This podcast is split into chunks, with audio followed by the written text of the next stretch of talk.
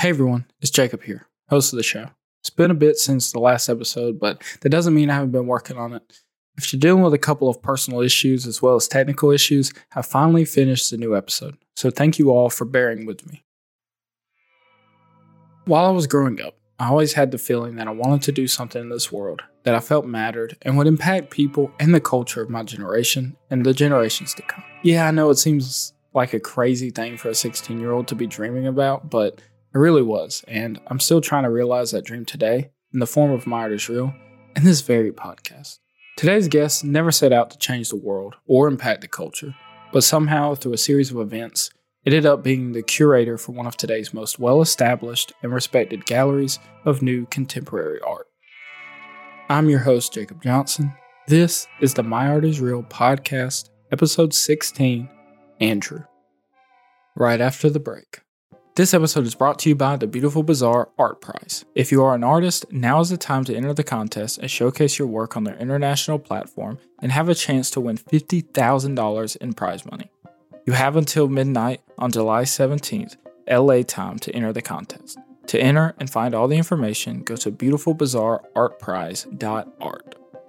If you enjoy the podcast and want even more content while supporting us, head on over to our Patreon page at patreon.com forward slash My Art Is Real and sign up today for only three dollars a month. That's less than one cent a day. Thank you for your support and enjoy the episode. I'm Andrew Hosner. I'm one of the uh, co-owners. Uh, there's three of us and uh, the head curator of ThinkSpace. Uh, I'm uh, fifty-three, maybe fifty, fifty-four actually. Um, just had a birthday, and um, we've been doing this for coming up on eighteen years now. We opened up back in the uh, the fall of two thousand five. While ThinkSpace is a huge part of Andrew's life, I want to go back and learn more of who he was before ThinkSpace and discover what kind of person he was growing up. So where did you grow up exactly? I grew up in uh, Kalamazoo, Michigan, um, kind of like uh, the lower left corner of the mitten, as people show you Michigan. Um, is, is the normal thing to do in the Midwest, but uh, uh, it was like literally known as like the halfway point between um, Chicago and Detroit, because a lot of uh, businesses went back and forth between the two uh, centers, um, and that's kind of where I grew up and got my culture. I would go to Detroit for uh, like metal concerts and stuff. I was metalhead, and, and then you know would go and get sports and you know other culture in Chicago because my dad was a Cubs fan, so I would probably be going to Chicago about you know probably about four or five times a year. Um, and then also, you know, probably headed up to Detroit probably about ten times a year for concerts and stuff like that at Harpo's and this other shithole called Todd's, I think it was. Um, and yeah, and that's just uh, right outside of Battle Creek, too, is where Kalamazoo was. And like Kalamazoo back then, they have these like little, uh, it was like a whole campaign, like, yes, there really is a Kalamazoo, and there's t-shirts and like little buttons and everything. And that was big time in like the seventies and early eighties. So it's funny, like up until like the nineties, I would still like people that are like, oh, that Kalamazoo. I'm like, yeah, that, that Kalamazoo. As an only child born to two school teachers, Andrew had a pretty good childhood. He was always a collector of sorts, which seems to come from his father. He and his dad had a great relationship, and they would spend quite a lot of time together, going to Cubs games and the flea market to collect new antiques and baseball cards and much more. I was always a collector. Like I started out probably collecting, like, you know, and I guess like probably, I mean, I remember having a lot of Hot Wheels and graduated to baseball cards, and actually comic books. And then I got a uh, stick of comic books. And then I actually, my dad was always a, like a big antique person and political buttons collector. So he was constantly kind of like one of those guys that was always like moving and shaking and flipping stuff here and there at flea markets and various things. So he, he knew there was outlets for things, and I had amassed a pretty good comic book collection, but I had become bored with it and started collecting baseball cards. And he was just like, well, you should sell your comic book collection and buy more baseball cards. And I was like, well, but I ended up getting like multiple thousands of dollars for my comic book collection. Um, looking back, should have held on to it because I had some gems. Um, but this was like, I'm going to say like early eighties, like eighty-two, eighty-three. And then um, started, you know, investing and, you know, went really heavy into baseball cards for a good like four or five years away from my dad and I to kind of stay bonded through those weird teenage years. So like when, when the time I was thirteen to seventeen, I was, you know, in regular, you know, kind of communication with my dad, which I think is kind of unusual for that age. But uh, we just had this thing with, you know, we'd go to flea markets and I'd look for baseball cards and he'd be looking for political buttons. My mom would just tag along and enjoy the ride. Begins.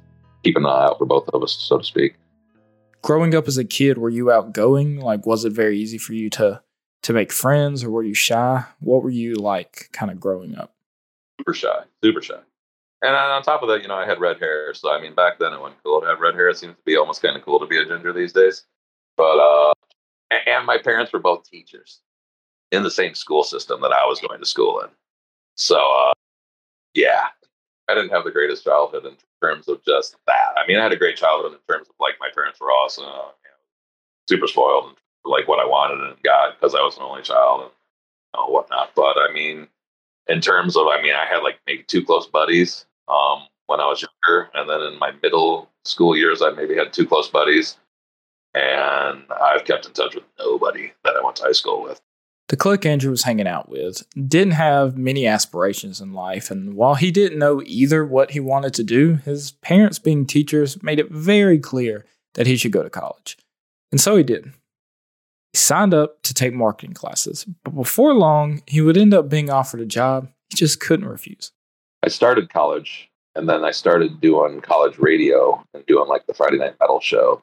And from there, that led me to get in pretty tight with the uh, Relapse Records crew, which is uh, like a metal grindcore label out of uh, the Philly area that's been around for about probably about twenty-five years now. And at the time, they were just starting to get their shit together and, like, thinking about starting to uh, like, have a promo department and stuff like that.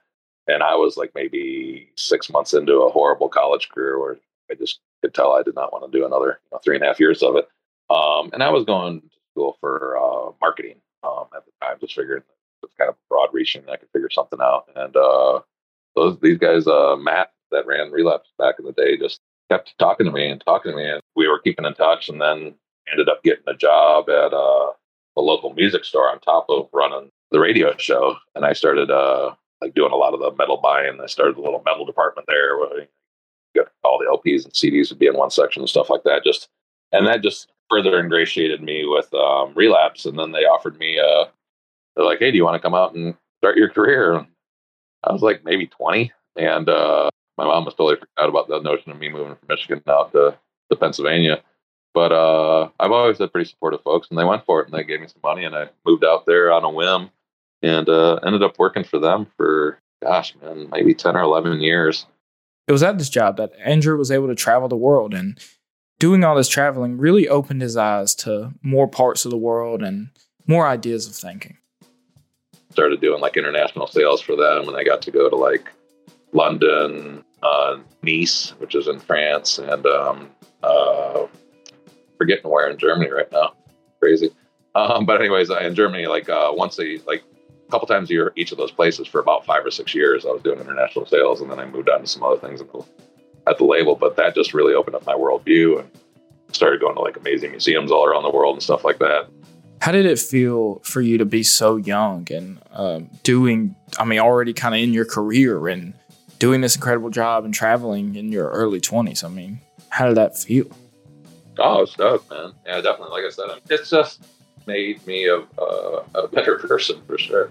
If I didn't get to do all that traveling and see all that stuff when I was in my early twenties, um, I think it definitely kind of changed a lot of my worldview. And I mean, my folks and I will argue all the time about shit just because, I mean, they've got that closed-minded kind of Midwestern view on, on things sometimes, you know. And you know, and then I'd look back and remember some of the stuff my grandma would say, and I'd be like, "Oh God, grandma." Andrew never seemed to think too much ahead, never worried too much about dating and getting married and starting a family. He figured he would just let life happen, and sure enough, his now wife, Sean, came into his life. Met my wife. She was working at our distributor um, for the label. We were just buddies for the longest time, and then one thing led to another, and I think uh, like the summer of two thousand one, I came out here to see her and just see, you know, just see if we clicked, see what would happen. And um, ended up like really like hitting it off. Um, and I was supposed to fly back the morning of uh, nine eleven. Uh, true story.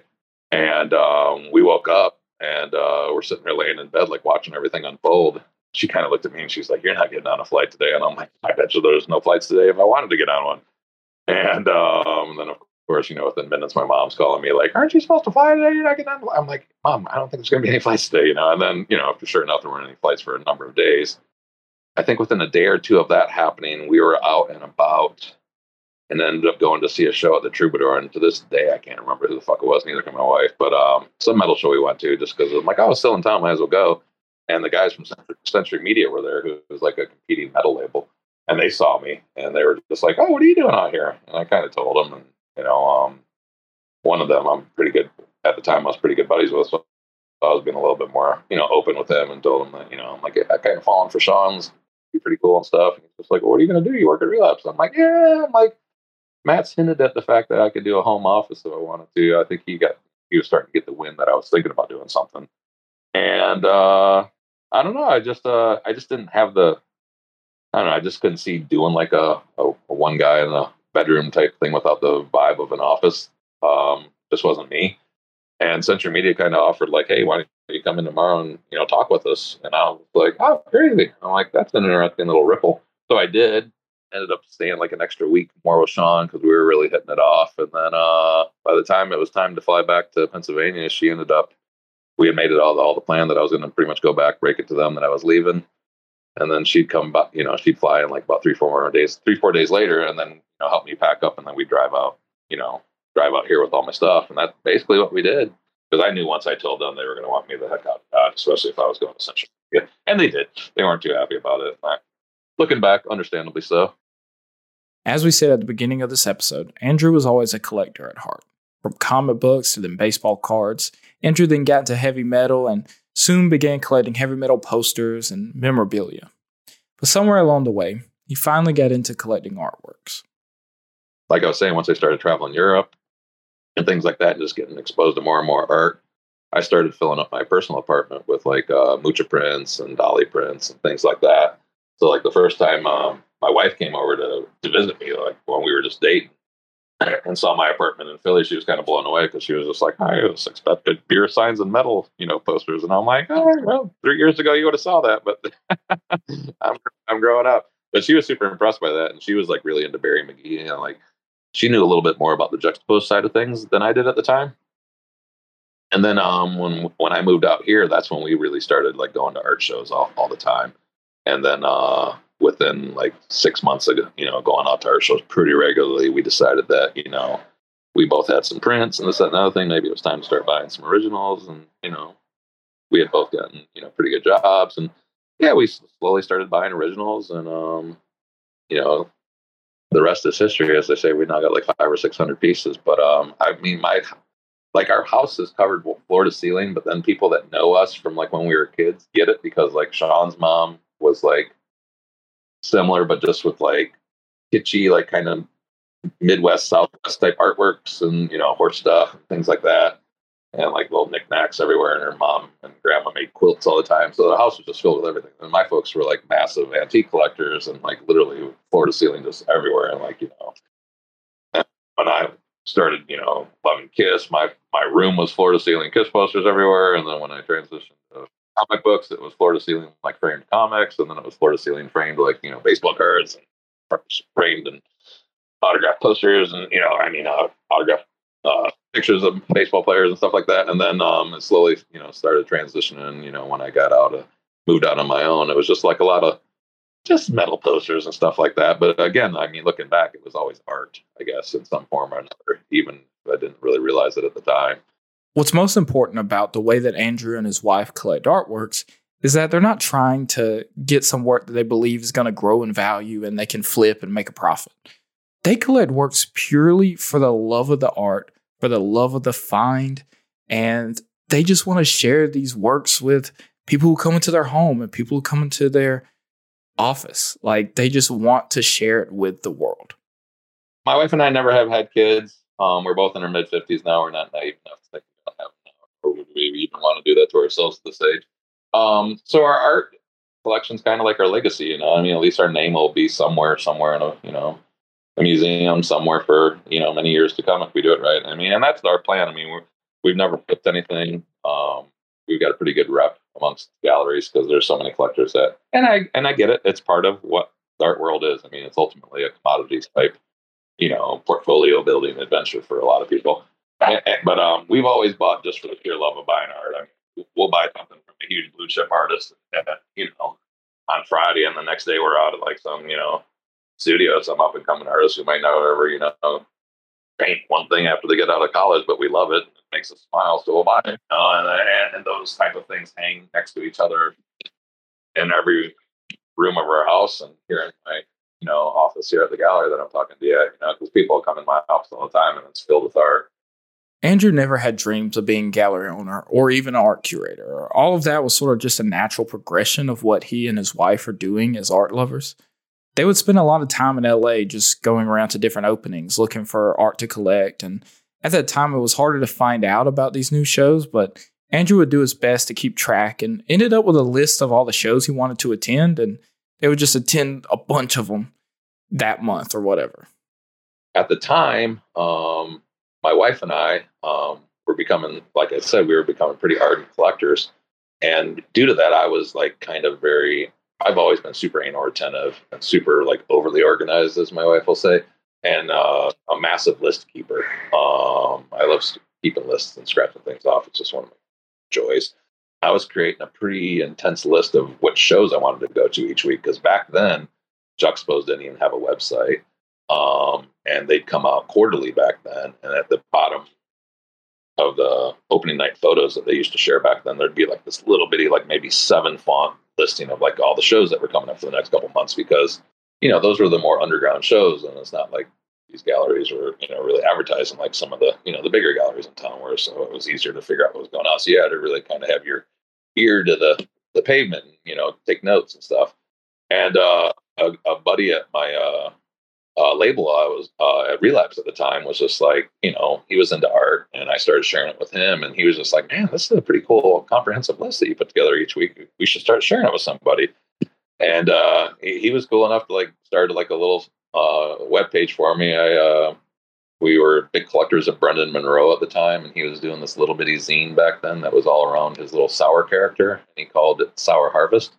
And I was just like, man, I love that name. Do you mind if I use that name for my art blog? And he was just like, yeah, man, I'll even do a little logo for you. And I was like, dude, you rule. And um we started like making little postcards that said like, you know, for all the latest underground shows, you know, come check out sour harvest dot com. And, you know, within about a month, maybe I'd say about three, four months, we had like, you know, a couple thousand people on our mailing list. We had a little sign up list, and and it was getting to be where like, you know, people see us out and about at, you know, shows, and see us putting down the postcards, and they're like, are you guys Sour Harvest? And my wife and I would be like, yeah. They're like, oh, we're here tonight because of your, we saw it on your site. And it started becoming like a thing. And after about a year, we were building momentum, and like nineteen eighty-eight gallery had opened, and they were putting us on the back of each of their postcards for their shows, just to kind of be like, you know, for other things in the L A art world, be sure to check out Sour Harvest. And then we curated a couple little shows around town. And um, so anyways. One of these underground shows that they would often attend was put on by a little art group called Cannibal Flower, which was by one of ThinkSpace's co-founders, Elsie. We were going to a lot of the Cannibal Flower events, and Cannibal Flower is, I mean, it's it's still an entity. He does some things here and there. Um, but back then, there was that big, like a uh, kind of warehouse fire in San Francisco, like sometime around like the mid two thousands. I don't know if you remember, but like at the time that like just made like live work artist lofts kind of became like impossible. Um, and like, and like a lot of real estate people that dealt with uh, warehouses and stuff just stopped dealing with like short-term rentals and stuff like that. But before that, in the heyday of like Cannibal Flower, and there was another one back then called Create Fixate. But basically, they were like a once-a-month art rave, for lack of a better term, um, even though they're far removed from what a rave is today. But basically, I mean, L C and the girl that you would do Create Fixate back then, back then, they realized that there was a shortage of places for up-and-coming artists. That there was a lot of places for established artists and artists that, like, you know, went to, you know, the Pasadena School of Design and all the proper places, but, like, you know, the self-taught downtown, you know, kind of punk rock artists, there wasn't a a lot of outlets. And at the time, L C was actually working at uh, La Luz de Jesus as a cashier, and he constantly saw how many people were coming in to show Billy their work and were leaving all bummed out that, you know, Billy either didn't like it or, you know, was just too busy and couldn't take them on. Um, so L C with a friend there at La Luz was just like, fuck, man, we should just start some sort of pop-up crazy event, you know. And L C was always into music, and his partner was too. So basically, they started Cannibal Flower, and um, And like I was saying, just once a month he would find uh through through his contacts, and you know, as Cannibal Flower grew, I think people just knew who it was, and they were like, "Oh yeah, sure, come on in, use a spot." And I think realtors looked at it as it was getting a bunch of people into their spot to check it out. Maybe they might rent it or something. And and he would he would get permission to have the spot for like a couple days, and he'd come in and hang the show like Saturday afternoon and then Saturday night. I mean, there'd be like, it was usually anywhere from eighty to one hundred artists. Um, and then probably three or four performances, a couple bands, and, you know, ten bucks to get in, got you two beers. And then, you know, each additional beer was like five bucks or something like that. And I'd say back, back in its heyday, I mean, there would always be three to four or five hundred people at each one. And, um, it's just a great, great, like super, like L A moment, you know, moment in time, you know, there's nothing like it now. And there, I don't think you could ever recreate the vibe. Um, but like, you know, so many of like the huge artists, you know, of, of today, they're starting there, you know, there's so many artists that can say they still showed a Cannibal Flower back in the day. It's kind of wild. And my wife and I just became like regular patrons. We would go to almost everyone, and almost every show we'd buy something, because you could always walk away with something pretty rad for two, three, four, five hundred bucks. It was then one day that Andrew, Sean, and Elsie ended up hanging out and chatting with each other. At the time, it didn't feel like much, but that chat would end up being the moment that would lead to the creation of ThinkSpace, and one of the most important things in all of their lives. In early two thousand five, he, he got the opportunity to have this little bitty spot off of Melrose, um, and he called it Art Annex, and he had done maybe three, four shows there. We were there one day hanging out. Um, we were picking up a piece that we had bought from uh, Ikundayo, an artist that we still work with to this day.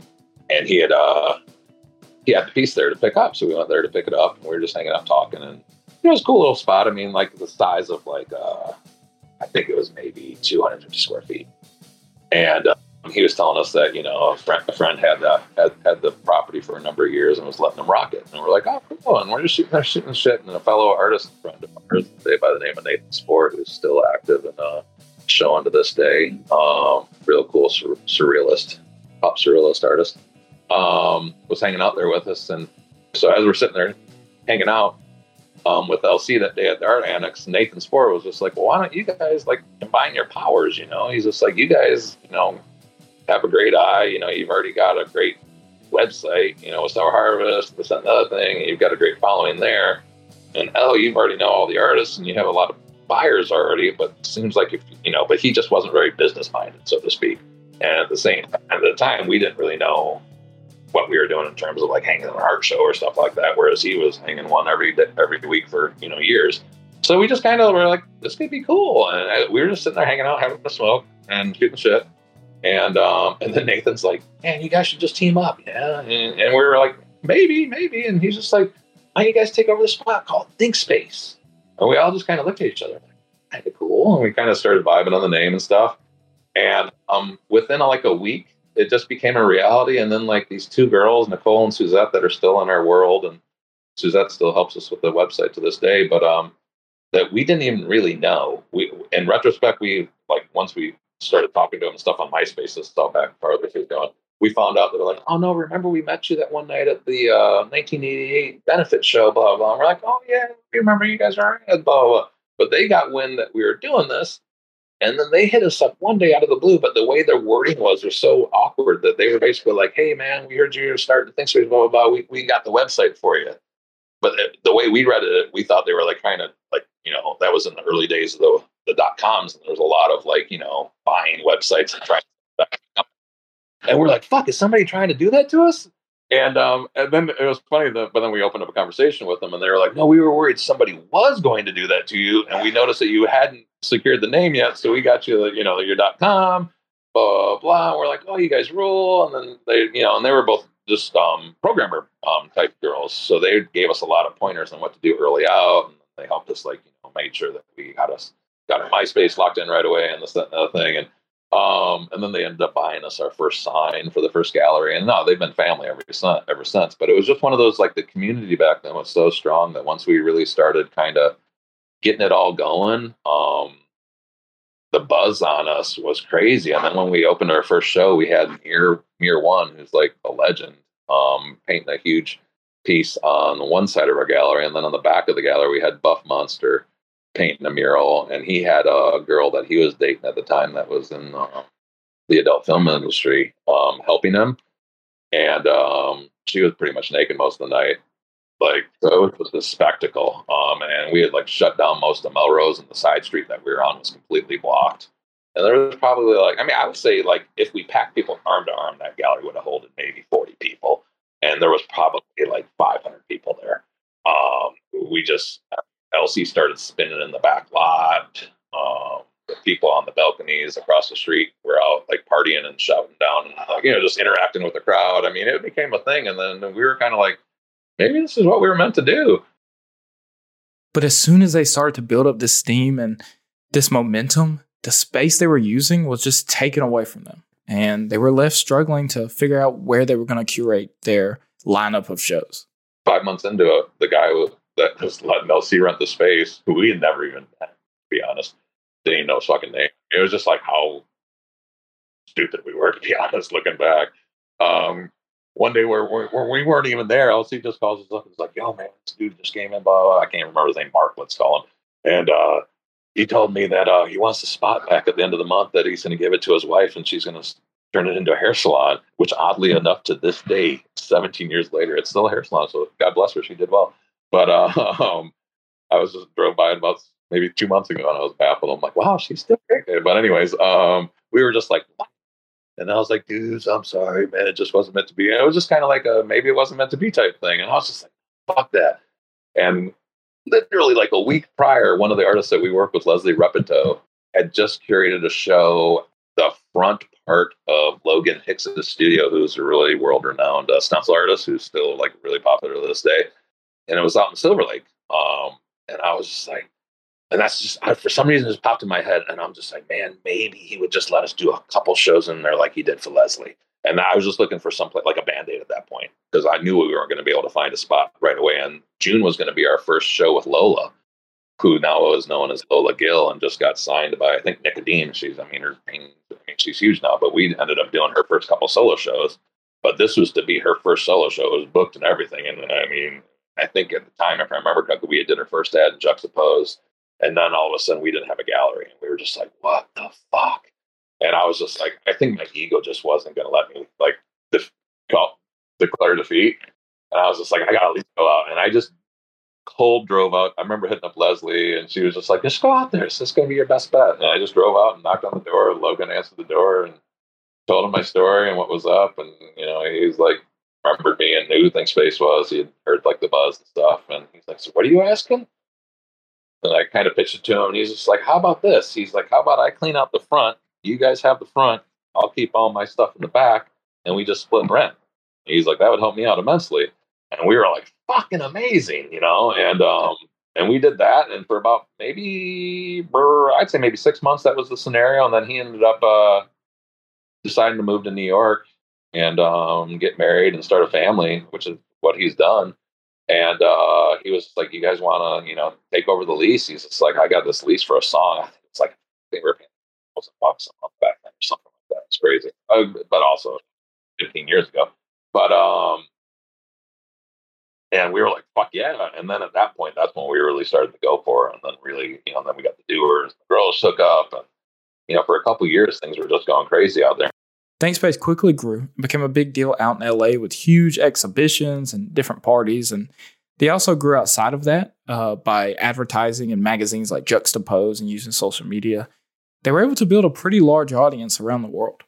Like our first really big group show, Picks of the Harvest, that was like a, had became a, it became an annual thing for a number of years, but L A Times gave us a big write-up on that um, when we were still out in Silver Lake, and just to really kind of hype the, just how different it was, because, you know, it just had every style under the planet and all sizes next to big sizes and salon style and stuff like that.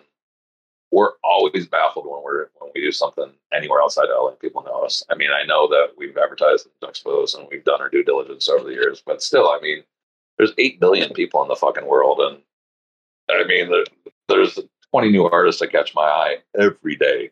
So even when I think I'm like fucking killing it, I'm just like, Jesus Christ. I mean, it's impossible to keep up. So when we're like the gallery or like doing an art fair London or doing an event in Berlin or, or whatever. We just did a big show in Hong Kong, and people are just like buzzing and loving, and I fucking love, love following you guys, blah, blah, blah. it's still baffling to me. Um, I, I try to remain humble. I think maybe that keeps us grounded and stuff. I mean, we've had offers over the years to open up in Japan and Hong Kong and New York and everything like that. And, and we've just always said no. We just feel that if it's not us and not our vibe, even if we're curated, it just, it's just, it's just got to be the family that it is. I mean, we've had the same director now for eleven or twelve years.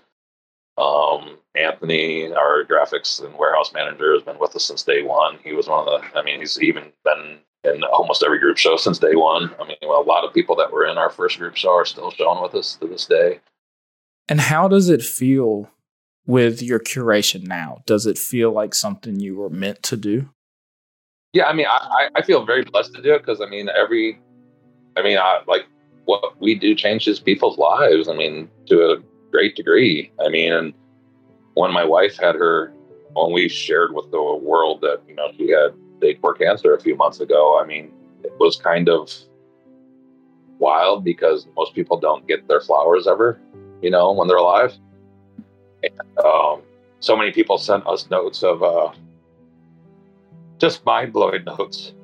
I mean, more good for her, but a lot of it was, you know, you guys. I mean, and even if not, I mean, just seeing the love for her. But just how many people just wrote to us saying that you guys changed our lives. I mean, people we hadn't heard from in like ten years. Uh, sorry. Oh, you're good, man. You're um, good. That was wild, man. Uh, she's fighting it, and she's an amazing person, but uh, it was pretty crazy how many people reached out and just were like, man, I just want you guys to know what you did for me. And uh, it's just something you don't usually hear. And uh, no, so the last like few months have been pretty special all around. And now that she's kind of, uh, you know, getting well, getting as good as can with stage four. But I mean, everything is looking great. Like her markers are down and no new growth and stuff. We're doing all sorts of alternative remedies, Eastern stuff, and doing all sorts. And, you know, there's lots of stories from some of the stuff we've done where people beat it. So I mean, we're holding on to that. But, um, regardless, now that we're back out in the mix, you know, it's it's out there, so to speak. Um, I mean, people that are just coming up to us at shows and events and stuff that, I don't know, you know, we counted them as friends. I, I don't know how to put it.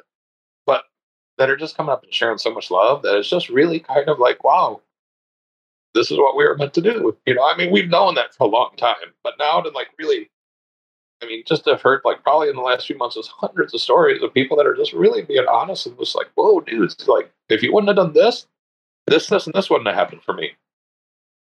And then when you keep reading it and reading it, and you're just like, wow, fuck, man, that's kind of heavy. It's pretty dope. Often, people don't come and tell you how much you mean to them while you're alive. It's a shame that more people don't say these things to each other while they still can. So for Andrew and Sean to not only have so many come to them with all this love, but to have it come from people that they have inspired and changed through building this gallery and these incredible shows, it's just mind-blowing. For Andrew and Sean and everyone else at ThinkSpace, it's more than just a gallery. It's a legacy. They want to help and support artists and change the art world in the best way they can. Because, I mean, this is our legacy, and it's going to be her legacy when she is gone. So, uh... yeah, the more I can do, especially with museums and stuff, because that's always been my thing. I, I we've done art fairs, but we kind of all hit a wall like right before COVID, and then with not having done them now for a couple of years, we're like, man, none of us miss them. They they just bend you over, and it's just like a fucking shopping mall art. I mean, it's for that part of the art world that we just hate that we were talking about earlier. I mean, it's built to be a churn and burn, and um, it's also built to be able to have an. You know, a young artist be like five thousand dollars in January, and then by the time you hit December and you've done ten fairs and, you know, ten different cities, all of a sudden that five thousand dollars piece is fifty thousand dollars, you know, and I've seen it, and because we started paying more attention to it the last couple of years because our collecting changed a little bit because we were just curious and wanted to dabble a little bit because we had just a couple collector friends that were just like, just buy, just buy things that I tell you to. And I'm like, if I like them, sure.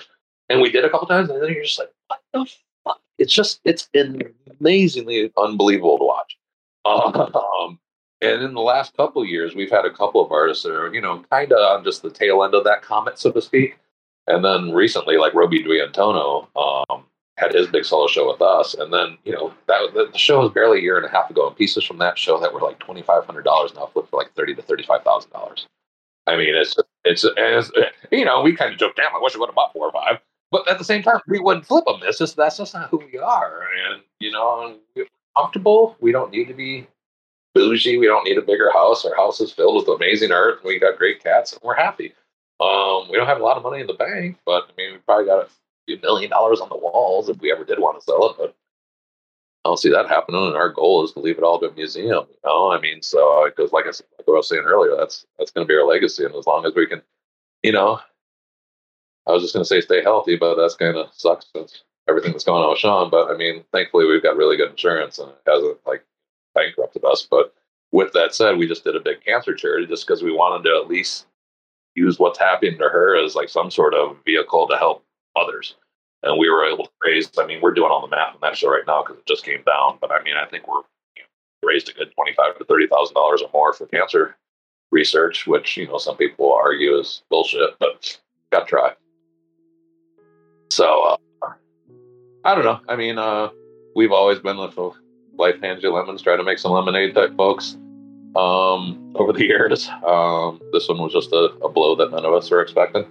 But uh, it's one of those things that you just kind of like, fuck, you don't have too much of a family. And then you realize that, oh, we're assholes. We have a huge family, you know?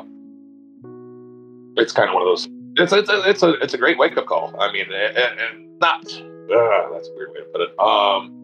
It was just wild to see, like, how much the community had her back. Yeah, it was it was very uplifting. Talking to Andrew was a breath of fresh air for me personally. It's like I keep saying, when you hear these stories, you start to realize how similar sometimes your story might be to others and what you can relate to. And for me, it was refreshing to hear the story of someone who grew up outside of any kind of major art city and, and didn't finish college and just followed his heart. Andrew did what he felt made him happy, and no matter where it took him, he made the best of it. And along the way, he was able to build something that changed not only his life, but the lives of so many others. Thank you to everyone for listening and being there to support My Art Is Real. I love making this podcast, and I really hope these stories can inspire all of you.